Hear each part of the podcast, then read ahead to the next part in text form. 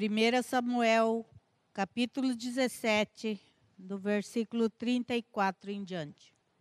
Então disse Davi a Saul: Teu servo apacentava as ovelhas de seu pai, e vinha um leão ou um urso e tomava uma ovelha do rebanho. E eu saía após ele e o feria, e o livrava da sua boca. E levantando-se ele contra mim, lançava-lhe mão da barba e o feria e o matava. Assim feria o teu servo leão como o urso. Assim será este incircunciso filisteu, como um deles, porquanto afrontou os exércitos do Deus vivo. Irmãos, esse texto aqui, nós conhecemos, né? É quando Davi chega lá e, e Golias está então afrontando o exército de Israel e Davi então se oferece para lutar contra Golias, né? E aí ele não era um homem de guerra até então, né? Ele era um pastor de ovelhas. E aí Saul falou: "Mas que experiência você tem e tal?" E aí ele conta um pouquinho das experiências que ele tinha tido no cuidado com as ovelhas. Mas o que eu vou tratar hoje não é sobre as conquistas de Davi. O que eu vou tratar hoje é sobre pecado.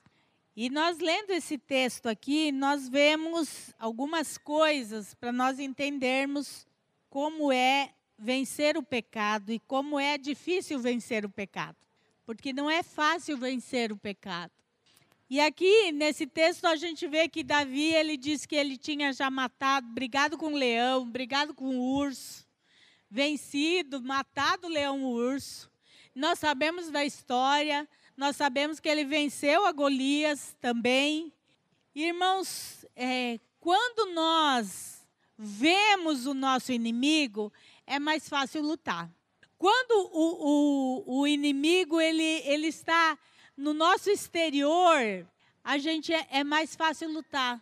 Só que o pecado, o pecado não é um inimigo visível nosso. E o pecado ele não é algo exterior.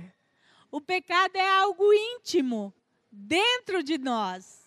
O pecado é algo que muitas vezes está escondido no nosso coração. Então, às vezes é mais fácil a gente lutar contra um leão contra um urso, contra um gigante, do que contra o pecado. Foi isso que aconteceu na vida de Davi. Nós vamos lá para 2 Samuel, capítulo 11, versículo 2, diz assim: E aconteceu a hora da tarde que Davi se levantou do seu leito e andava passeando no terraço da casa real e viu do terraço a uma mulher que se estava lavando, e era esta mulher muito formosa à vista. E enviou Davi e perguntou por aquela mulher, e lhe disseram: Porventura não é esta Batseba, filha de Eliã e mulher de Urias, o Eteu? Então aqui é quando Davi ele vê Batseba e ele então acaba cedendo aos seus desejos e peca. Nós temos aqui é, dois contrastes, né? De um Davi que matava o leão e matava o urso e matou o gigante e né, que está lá em 1 Samuel, e se nós formos ver a história de Davi, nós vemos quão homem de guerra Davi foi. Ele foi um, um homem que venceu muitos exércitos e ele foi um rei depois poderoso, porque ele era muito bom como soldado, muito bom como rei. Ele até hoje considerado o maior rei de Israel. Então, nós vemos um contraste de um homem tinha uma história tremenda que conseguiu feitos tremendos mas também nós vemos este mesmo homem sucumbindo aos seus desejos mais íntimos e caindo. E caindo no pecado, por quê? Porque ele deixou então que os seus desejos. E o que eu quero trazer nesta noite, irmãos, é isso. É que muitas vezes, quando se levanta algum problema, alguma tempestade, alguns é, inimigos contra nós, né? Alguns ursos, alguns leões, até vezes alguns gigantes contra nós. Nós sabemos quem é, que é o inimigo, que está para nos destruir, e parece que nós ganhamos força em saber onde está o nosso adversário. E a gente consegue, como Davi, se, se firmar no Senhor e ter força para lutar. A gente consegue ter uma fé surpreendente para vencer aquele adversário à nossa frente. Por quê? Porque está fácil de identificar. Não, ele é o nosso inimigo. Então eu preciso tomar uma posição porque ali é o nosso inimigo. Então eu preciso ir contra o inimigo. Então eu preciso de Deus, porque Deus vai me ajudar a vencer o inimigo. Então a gente acaba em Deus tendo forças para vencer. Só que o pecado, o pecado ele é sutil, né? O pecado não é o inimigo que a gente olha e já, não, ele é inimigo. é o leão, é o urso, é um gigante, ele é o inimigo. O pecado não, irmãos. A gente muitas vezes não consegue ver que é o inimigo. O que aconteceu com Davi? Ele estava ali, de boa, no palácio dele, vivendo uma vida confortável, tal.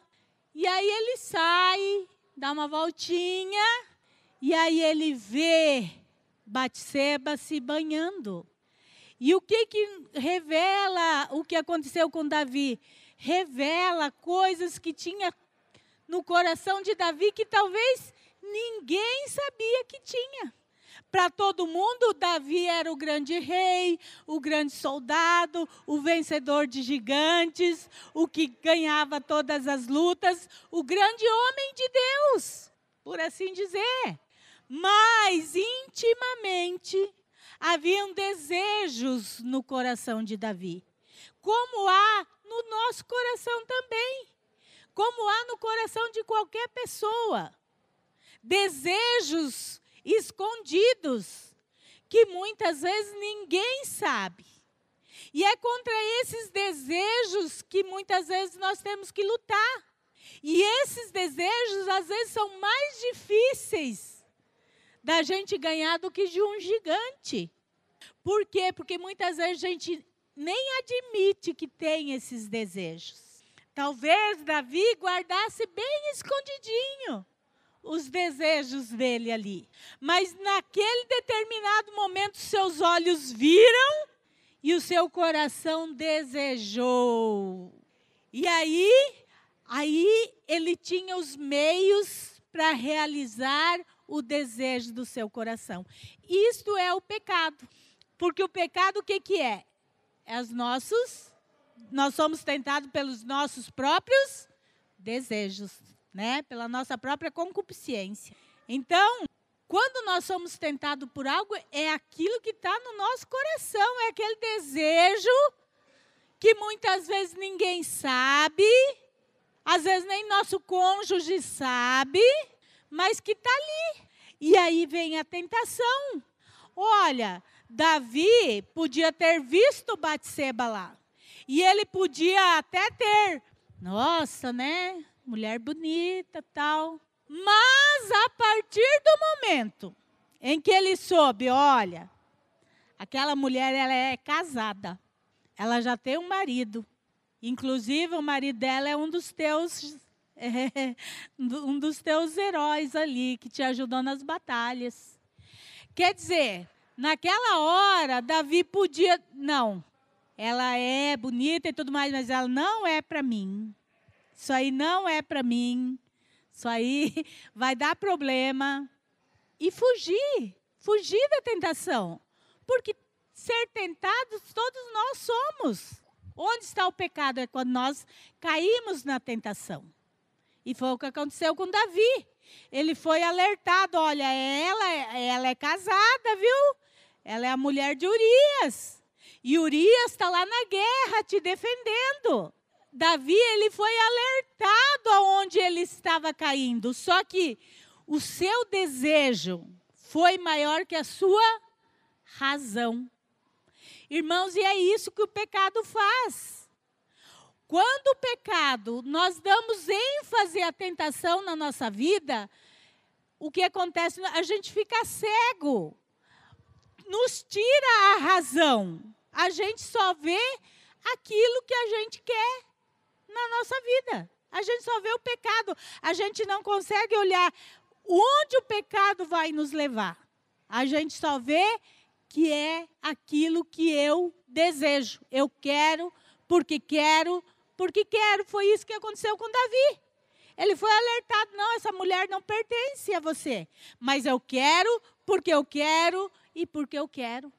E é isso, irmãos, que acontece conosco. Quantas vezes a palavra de Deus nos alerta sobre o pecado? Não, por aí não é para ir. Esse caminho não é para você andar.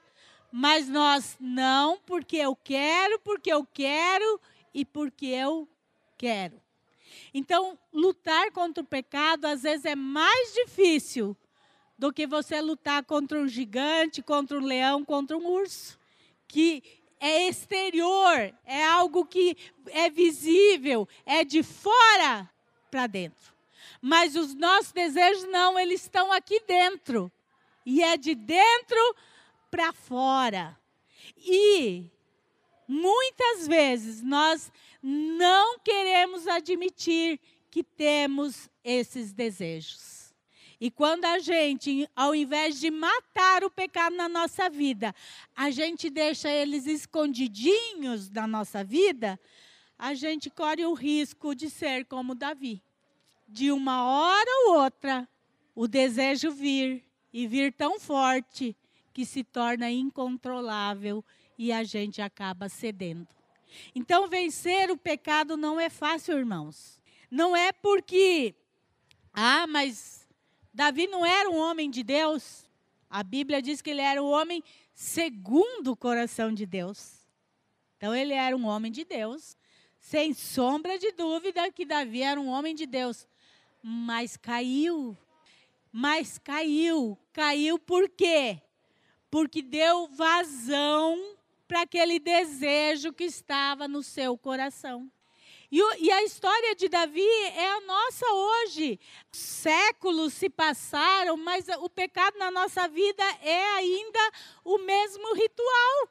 Primeiro, ele está dentro de nós. Ou nós matamos aqui dentro de nós, ou então ele vai crescendo, crescendo, crescendo, e de repente nós ah, eu vou ceder ao pecado, porque eu não consigo vencer o pecado. O pecado, ele se torna tão forte na nossa vida, mesmo sendo nós pessoas de Deus, irmãos. Davi era de Deus. Então, assim, a gente vê muitas pessoas, muitos homens, muitas mulheres de Deus que caíram. A própria Bíblia tem muita história de pessoas de Deus que caíram no pecado. Por quê? Porque não mataram seus desejos. Os nossos desejos precisam ser mortos dentro de nós. E como que a gente mata os nossos desejos? De que maneira nós matamos os nossos desejos? Orando, decidindo, é uma decisão, né? Também concordo com você, Abília. Eu também acho que é uma decisão.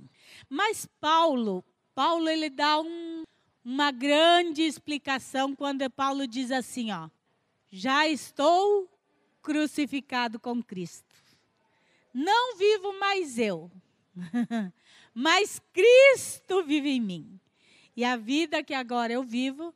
Então, Paulo, ele está dizendo que a única maneira de nós matar nossa carne, nossos desejos, é nos crucificando com Cristo. Quer dizer, é, é realmente morte. É deixar, é dizer isso não faz mais parte da minha vida e nos enchendo de Deus. Porque é só Deus estando tomando nosso coração totalmente é que nós vamos conseguir vencer os nossos desejos. A Bíblia diz assim: não vos enganeis, em Romanos, né? As más conversações corrompem os bons costumes. As más conversações corrompem os bons. As más companhias corrompem os nossos bons costumes.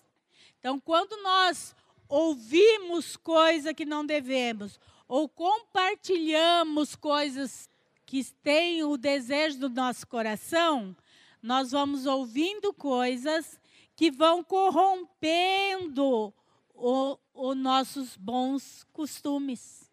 E quando a corrupção entra no coração, irmãos, é muito difícil a gente vencer.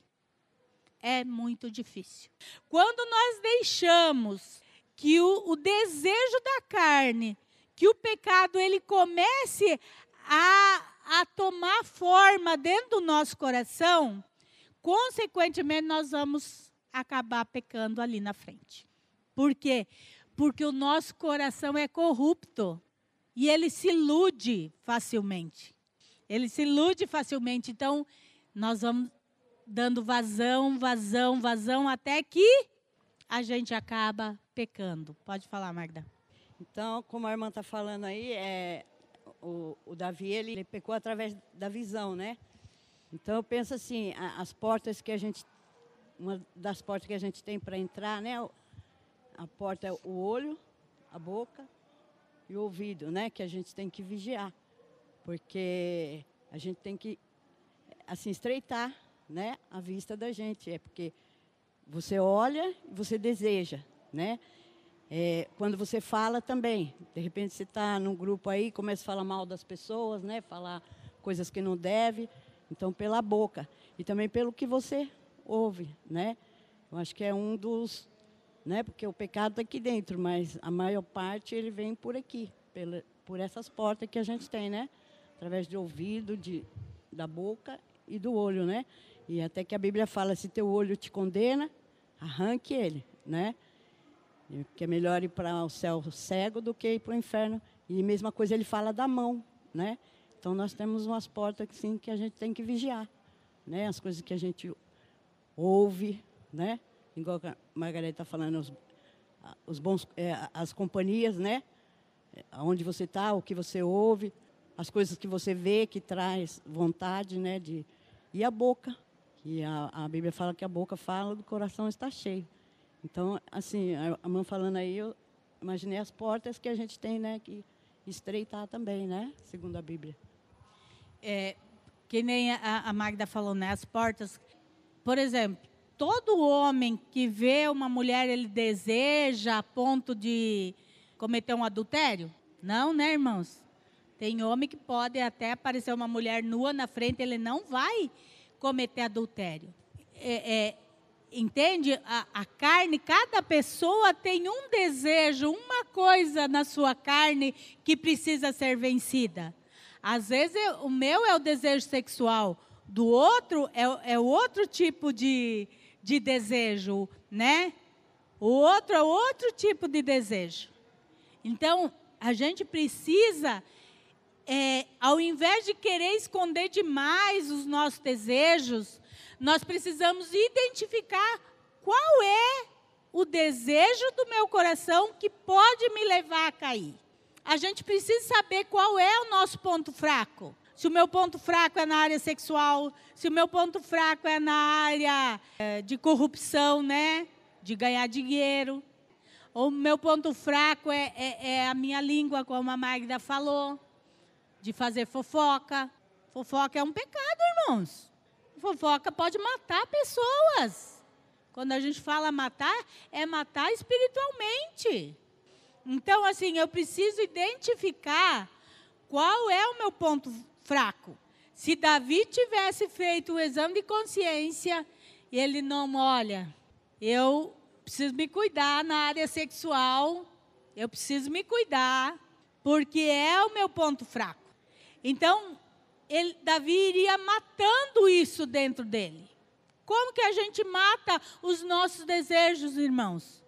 Submetendo eles à cruz de Cristo. Entre a minha salvação e o meu desejo, o que eu quero? O que pesa mais na minha vida? Vale a pena um minuto de prazer e uma eternidade?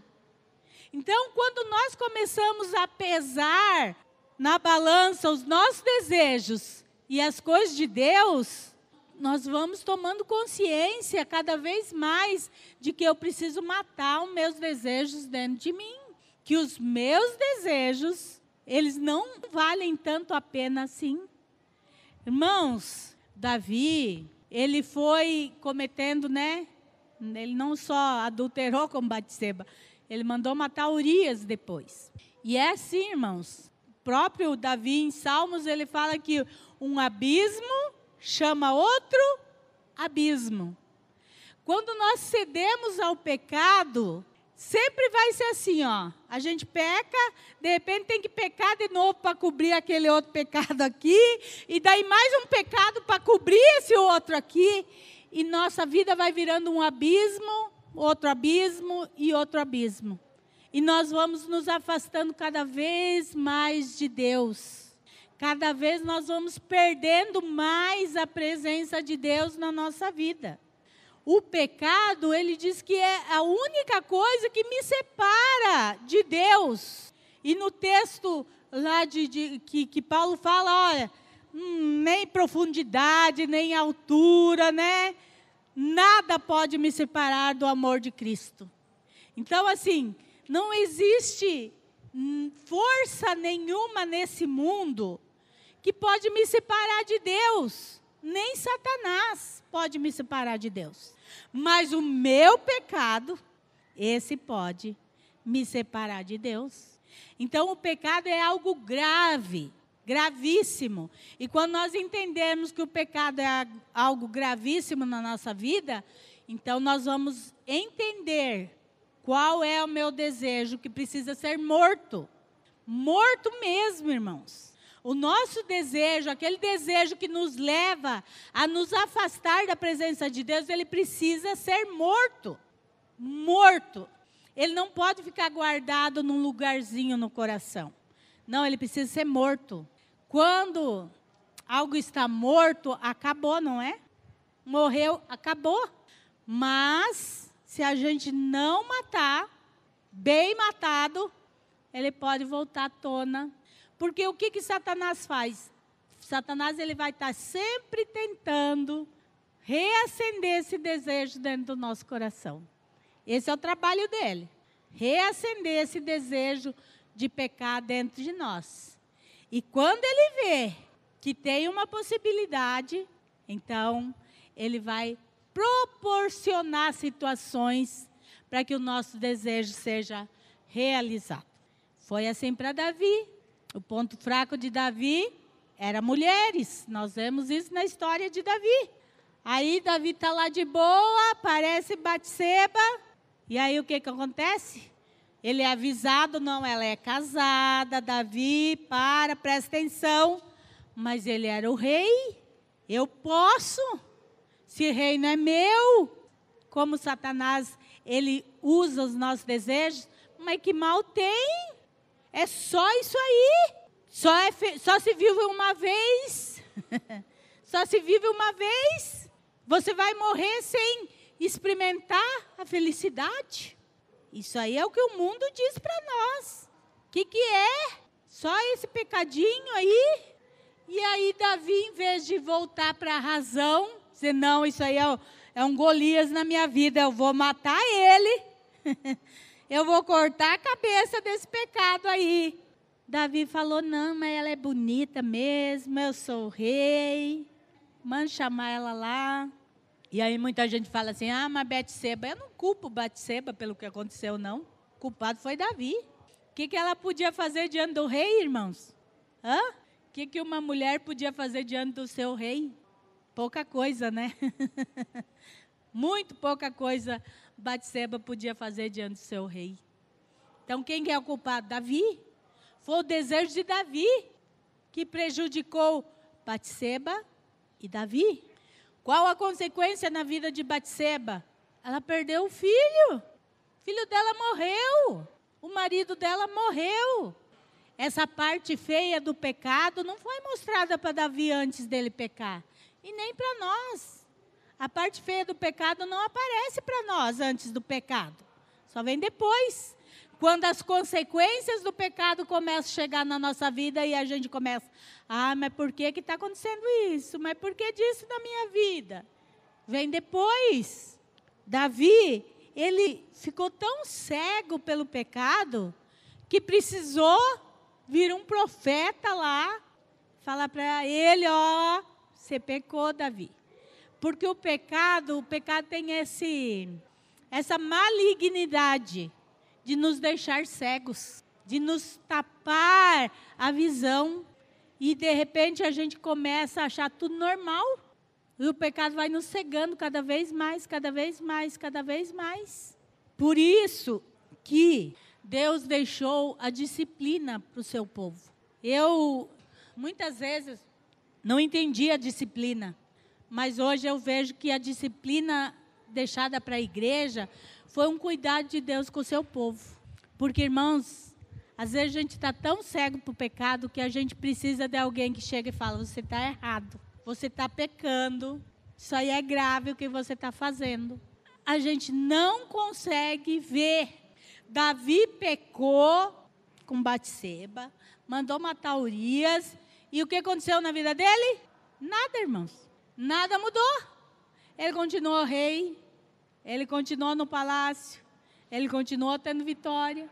Irmãos, entendam que nem sempre a consequência do pecado vem imediatamente logo após o pecado. E é por isso que Satanás engana muitas pessoas.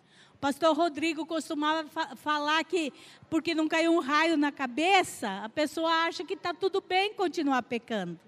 E é isso. Davi continuou levando a sua vida normalmente de rei, mas daí, de repente, chegou o profeta Natan lá, contou uma historinha para Davi lá. E aí Davi se revoltou, quem que é esse cabra aí que eu vou, vou dar uma lição nele. Ele, é tu, Davi. É você, Davi. Então é isso, irmãos, o pecado ele nos cega. A gente não consegue ver o buraco que está se enfiando. Por isso que nós precisamos de pessoas de Deus do nosso lado que chega e fala: se está errado, isso aí está errado, isso aí é pecado.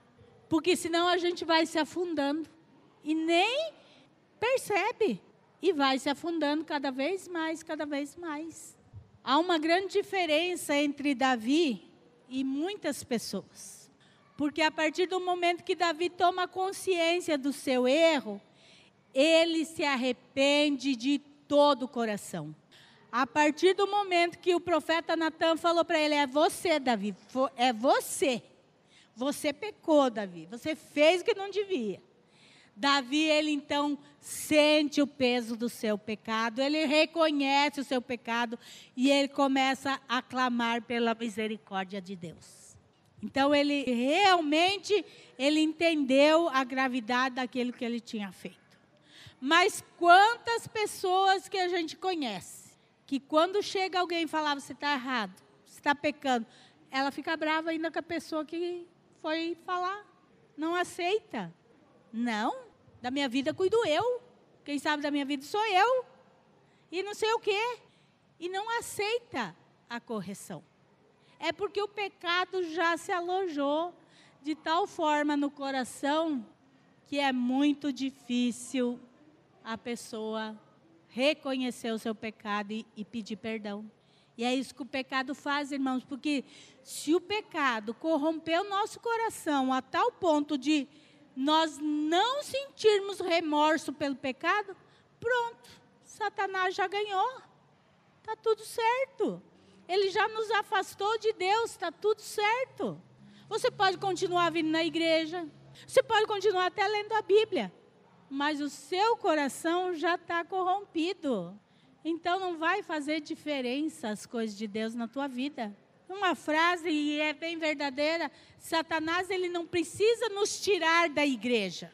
Ele só precisa tirar Deus de dentro de nós. Se ele tirar Deus de dentro do nosso coração, a gente pode continuar frequentando a igreja, Satanás não liga se eu vou na igreja ou não. Ele não está nem aí se eu vou na igreja ou não. Se o meu coração já é dele, tanto faz se eu vou na igreja ou não.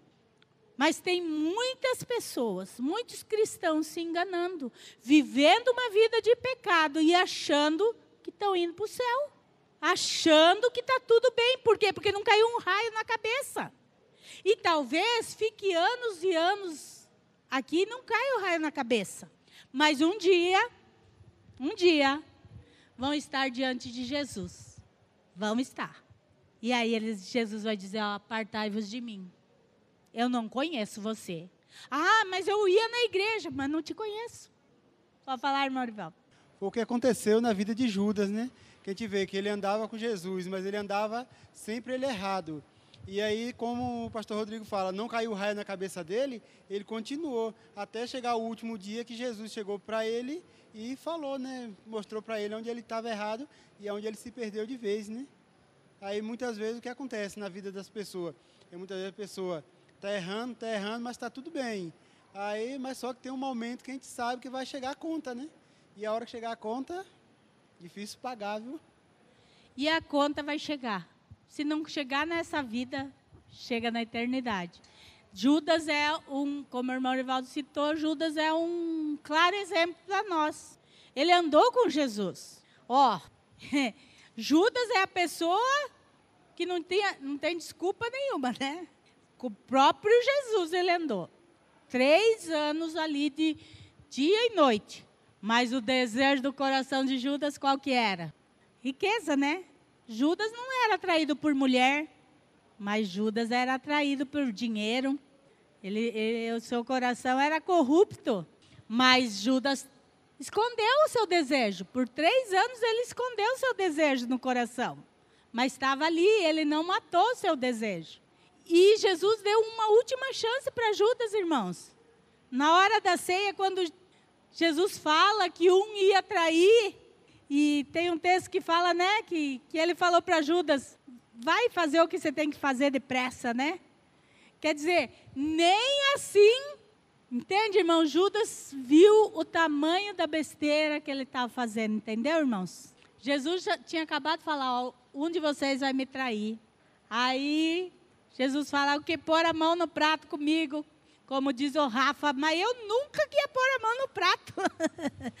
Judas continua, até que Jesus olha para ele e fala assim: ó, vai, faz o que você tem que vai fazer, faz logo de uma vez. Que, quer dizer, não teve arrependimento, porque o pecado, ele nos cega a tal ponto, irmãos, que a gente não vê o tamanho do buraco que a gente está caindo. Parece só flor. Tem a, a Cristina, eu posso falar, porque ela autoriza que a gente fale, que está vindo comigo aqui. No domingo eu estou lutando pela vida dela. Ela se converteu, acabou é, caindo por muitas lutas. Mas quando ela se converteu, ela era, ela já tinha tentado suicídio várias vezes. É só ela e um filho. E quando ela veio para a igreja, ela tinha bolado que ela ia se matar e matar o filho, porque o pai do filho já morreu, ela não tem família nenhuma, é só ela e o filho. Então, na cabeça dela, se ela se matasse e deixasse o filho, o filho ia ficar sofrendo sozinho. Então, na cabeça dela, eu me mato, mato meu filho, acabou. E ela fala isso no testemunho dela, que é, o que, que se apresentava para ela?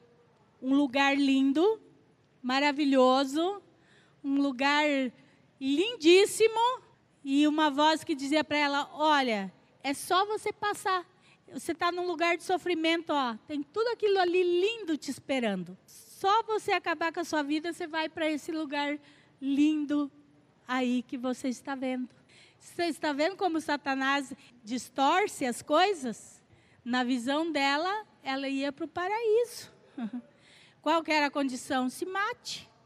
Acaba com esse teu sofrimento aqui, que você vai para um lugar tão lindo ali mas Deus tinha um propósito na vida dela, então ela já tinha comprado o veneno, tudo, e Deus foi lá e resgatou ela.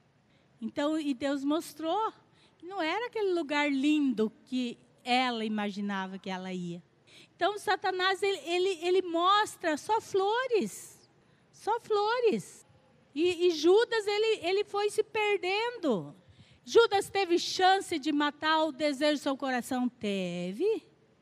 Três anos com Jesus. Vendo coisas, irmãos, que nós nem conseguimos imaginar.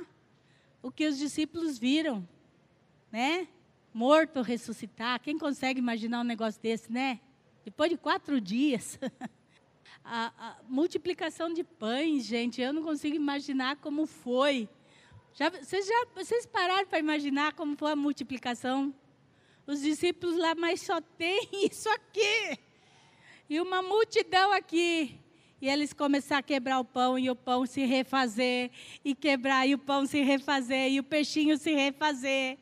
Gente, Judas participou de tudo isso.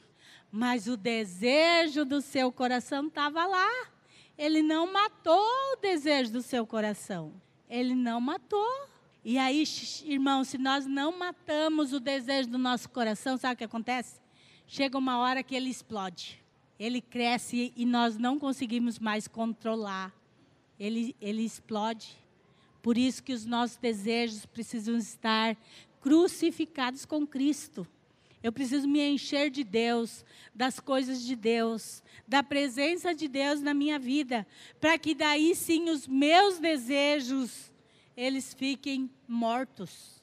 Eles não têm o poder de me dominar. Davi, ele deixou, né? Ele venceu tantas batalhas fenomenais e perdeu a batalha contra si mesmo. e é isso, é conosco, né? Também, irmãos. Quantas vezes a gente vence tantas batalhas? Tanta coisa que a gente fala, nossa, eu não vou conseguir. E aí a gente vai lá e busca Deus e tal. E Deus vai lá e nos dá a vitória. A gente consegue passar pela prova. Mas de repente, a gente se descuida. E aquilo que está lá no nosso coração vem e nos dá uma rasteira, nos derruba no chão. Então nós precisamos entender. Tiago é, 4, versículo 7 diz assim: Sujeitai-vos, pois, a Deus, resistiu o diabo, e ele fugirá de vós. Que coisa interessante. Eu estou sujeita a Deus, e aí o diabo pode vir me atacar, mas como eu estou sujeita a Deus, eu vou resistir ao diabo. E qual dos dois vai ter que, que fugir? O diabo o diabo vai ter que fugir. Quando eu estou sujeita a Deus, o diabo não pode contra a minha vida. E a Bíblia diz resistir. Quer dizer, o que é resistir? É encarar. É encarar mesmo. Comigo não. A Bíblia está tratando aqui do diabo, o nosso maior adversário. O que pior contra nós é o diabo, né, irmãos? O que há de pior nesse mundo é o diabo. Mas a Bíblia diz que se eu estiver sujeita a Deus, ele pode vir e ele vai ter que fugir. Não sou eu que tenho que fugir. Ele vai fugir. Tremendo isso. Mas ó, em, em 1 Tessalonicenses 5, 22 diz: abstende ou fugir de toda a aparência do mal. Sabe o que, isso significa, irmãos? Que do diabo eu posso até resistir e é ele que vai ter que fugir. Mas da aparência do mal quer dizer dos meus desejos, da tentação, dos essa é para mim dar no pé. Não adianta eu querer, não, eu sou forte. Não é, irmãos. A Bíblia diz que nós não somos, ela manda nós, ó, se manda. Se eu tenho problemas com relação à minha visão né, na área sexual. Então, quando eu ver alguma coisa, eu tenho que, ó, fugir. Se Davi tivesse olhado, Betseba disse, ó, tô fora, vou voltar lá para o palácio. Vou lá para dentro ver o que eu tenho para fazer. Que aqui não está bom, não. Se Judas tivesse dito, não, a corrupção está aqui dentro do meu coração, e não é isso que eu quero para minha vida, eu tenho Jesus, que é a melhor coisa. Eu vou fugir. Eu vou fugir desse. É isso que nos derruba, irmãos. Muitas vezes nós fugimos do diabo e resistimos à tentação. Não é? É o contrário. A Bíblia nos ensina o contrário. Resistir ao diabo, fugir da tentação. Tem muita gente fugindo do diabo e, resi resistindo à tentação. Não, irmãos, sabe por que, que nós caímos na tentação? Porque é os nossos desejos. É uma luta de você contra você mesmo. É de você contra o seu coração. E quem aqui não gosta de satisfazer os seus desejos? Hoje, esse calorão, né, irmãos? O meu desejo era um sorvete. o meu desejo hoje era um sorvetinho. Quem não gosta de satisfazer um desejo seu? Por quê? Porque é bom.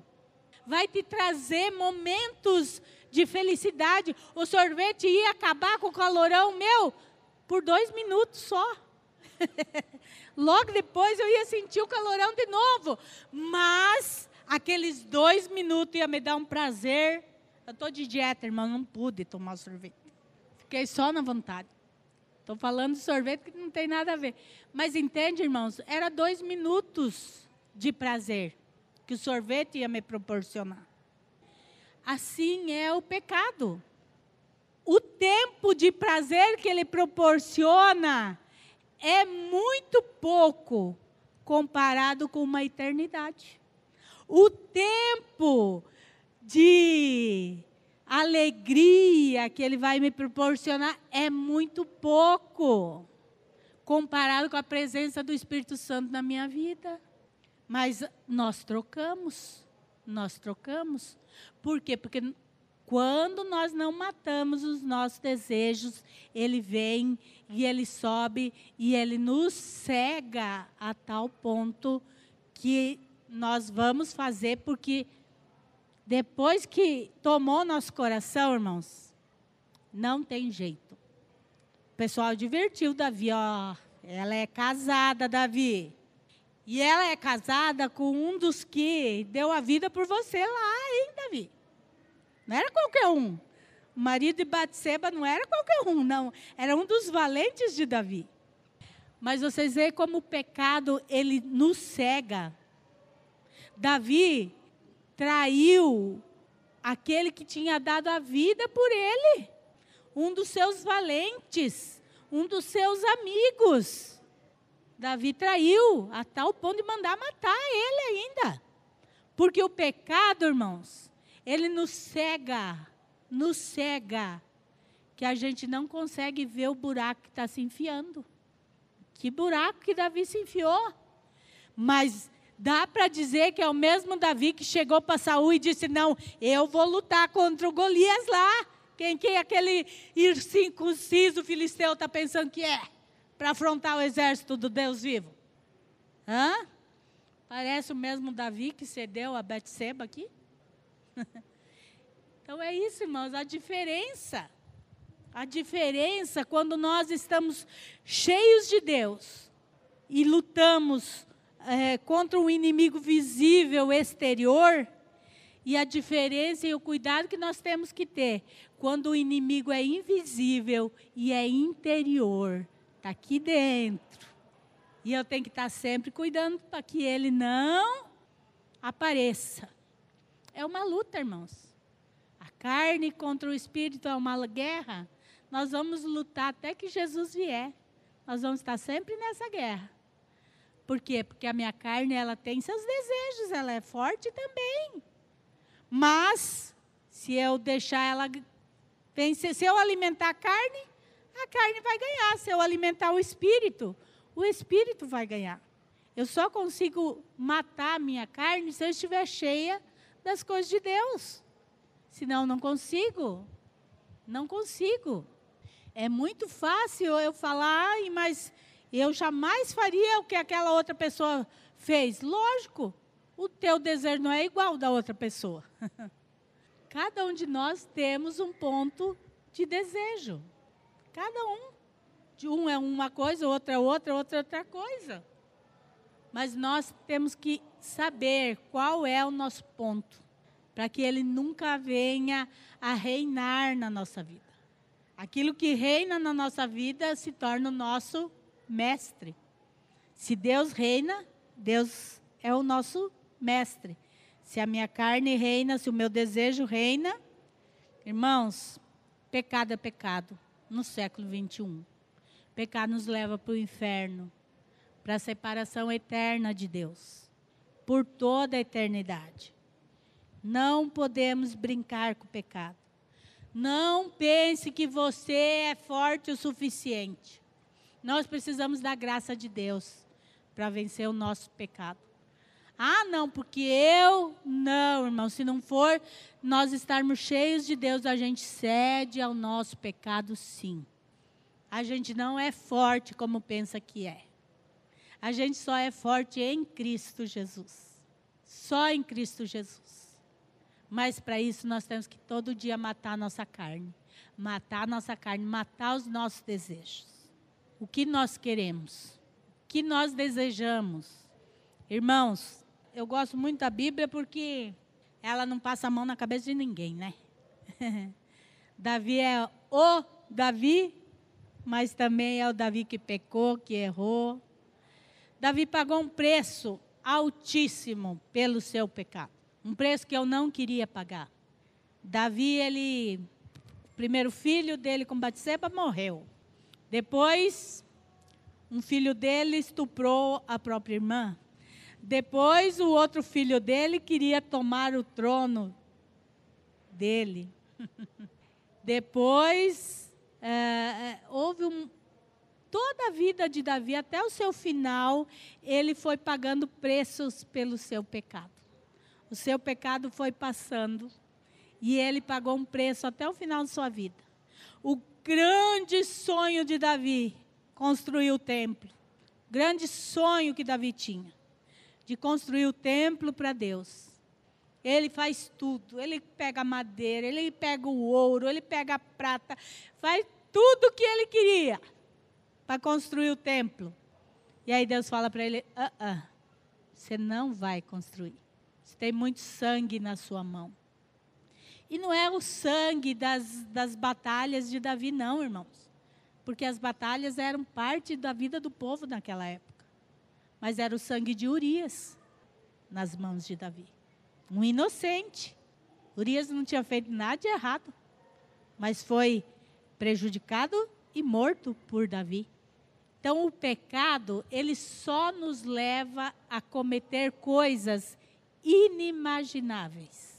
Nós traímos nosso cônjuge, nós traímos nossos filhos, nós traímos nossos amigos, nós traímos quem está à nossa volta. O pecado, ele, ele nos cega a tal ponto que a gente faz coisas inacreditáveis. Inacreditáveis. Então nós precisamos nos revestir de Deus. Nos revestir com a força de Deus. Primeiro, ter consciência que existe coisas no meu coração que eu preciso matar. Todo dia, se for preciso todo dia, se for preciso, até que aquilo não tenha chance mais de reviver na minha vida. E me encher de Deus. Quanto mais cheio de Deus, quanto mais de Deus eu tenho na minha vida, menos chance de eu pecar. Muito menos chances de eu pecar. Então, que nós possamos, com a história de Davi, entender que o maior vilão somos nós mesmos, irmãos. O maior vilão contra nós é nós mesmos. O maior vilão contra a minha salvação sou eu mesmo. O maior vilão contra ter uma vida com Deus sou eu mesmo.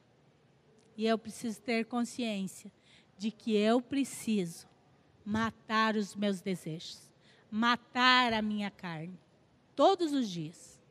Todos os dias. Tem um hino que nós cantamos que eu gosto muito, diz: todo dia o pecado vem.